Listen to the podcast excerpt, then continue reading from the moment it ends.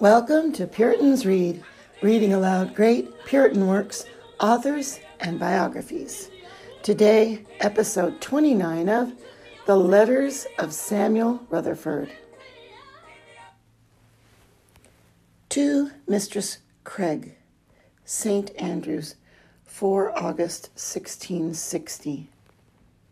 Mistress, you have so learned Christ, as now in the furnace.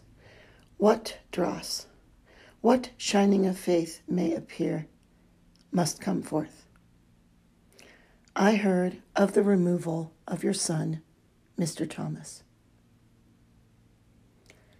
Though I be dull enough in discerning, yet I was witness to some spiritual savoriness of the new birth and hope of the resurrection, which I saw in the hopeful youth when he was, as was feared, a dying in this city.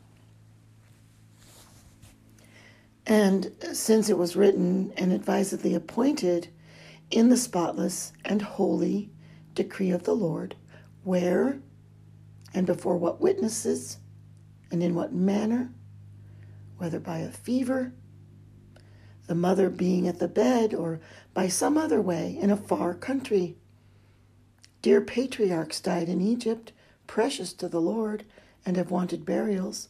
Psalm 79 3.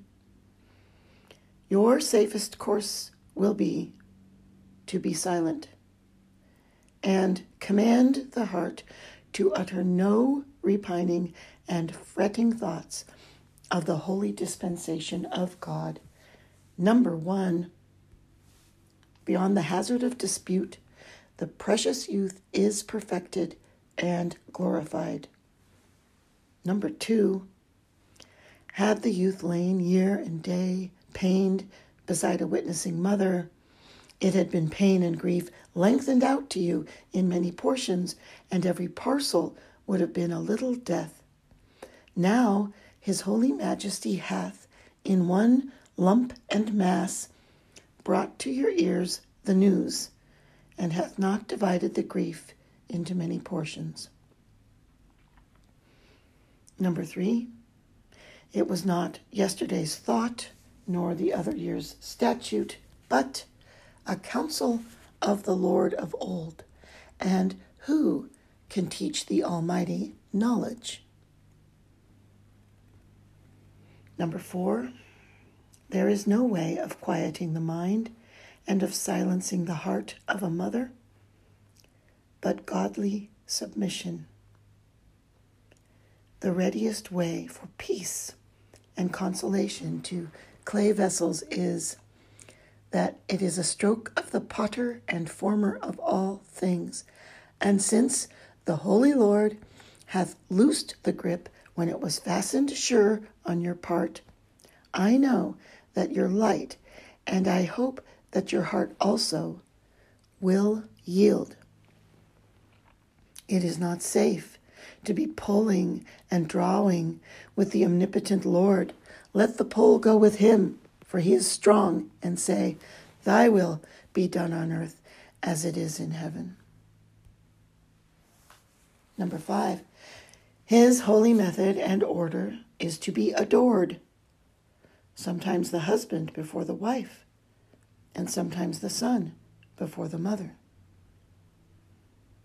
So hath the only wise God ordered, and when he is sent before and not lost, in all things give thanks. Number six, meditate not too much on the sad circumstances. The mother was not witness to the last sight, possibly cannot get leave to wind the son, nor to weep over his grave. And he was in a strange land. There is a like nearness to heaven out of all the countries of the earth. Number seven, this did not spring out of the dust. Feed and grow fat by this medicine and fare of the only wise Lord. It is the art and the skill of faith to read what the Lord writeth upon the cross, and to spell and construct right his sense. Often we miscall words and sentences of the cross and either put nonsense on his rods or burden his majesty with slanders and mistakes when he mindeth for us thoughts of peace and love, even to do us good in the latter end.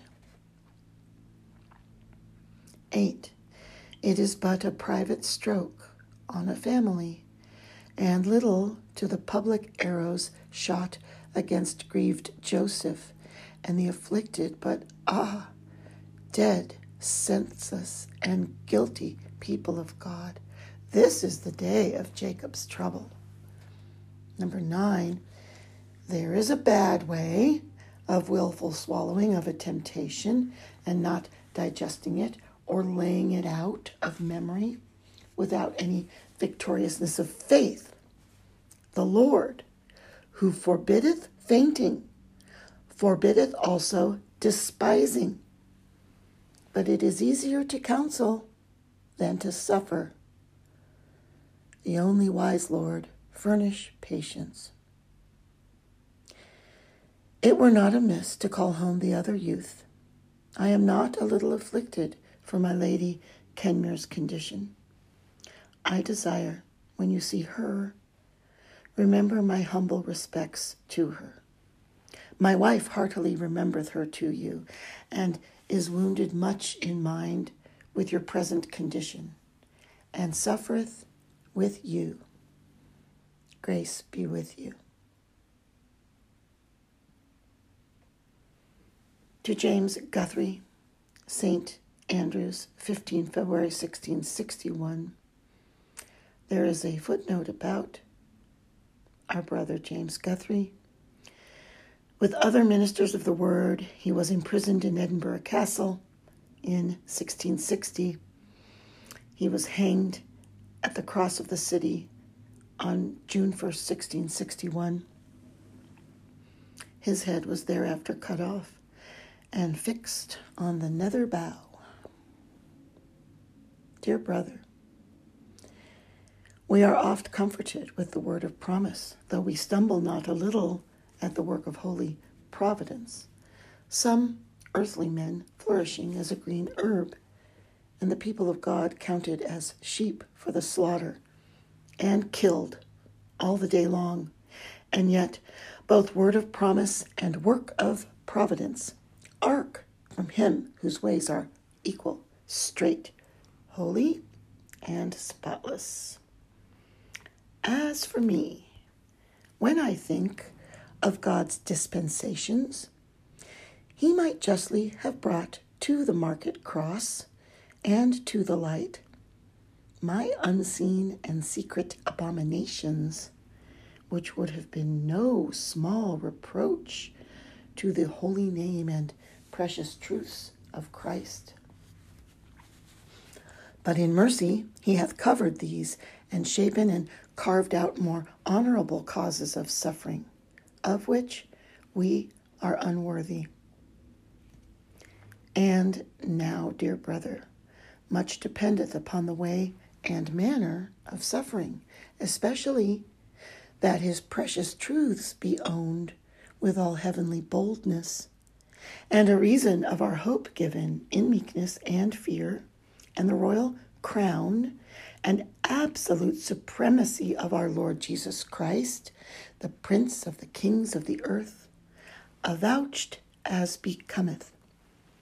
For certain it is that Christ will reign the Father's King in Mount Zion, and his sworn covenant will not be buried.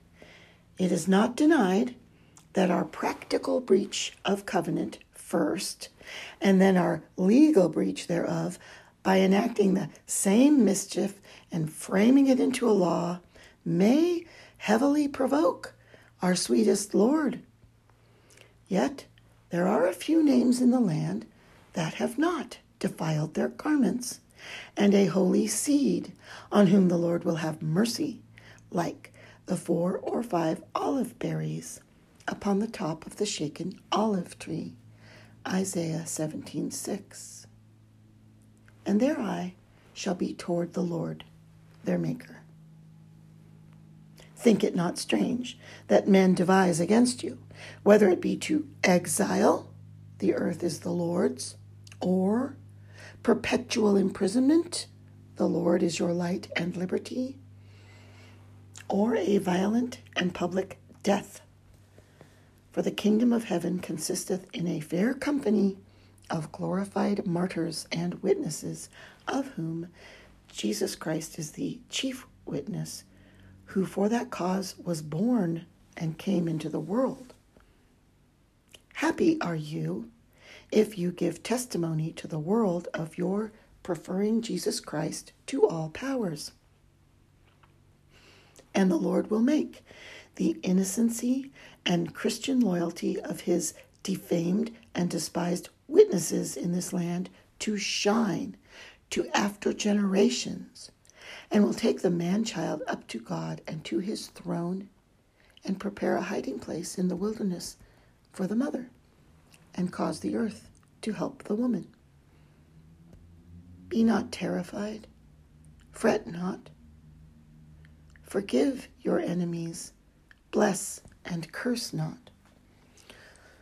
For though both you and I should be silent, sad, and heavy is the judgment and indignation of the Lord that is abiding the unfaithful watchman of the Church of Scotland.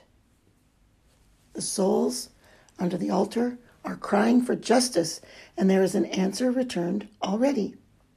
The Lord's salvation will not tarry. Cast the burden of wife and children on the Lord Christ. He careth for you and them. Your blood is precious in his sight. The everlasting consolations of the Lord bear you up and give you hope, for your salvation, if not deliverance, is concluded. Your own brother, S.R.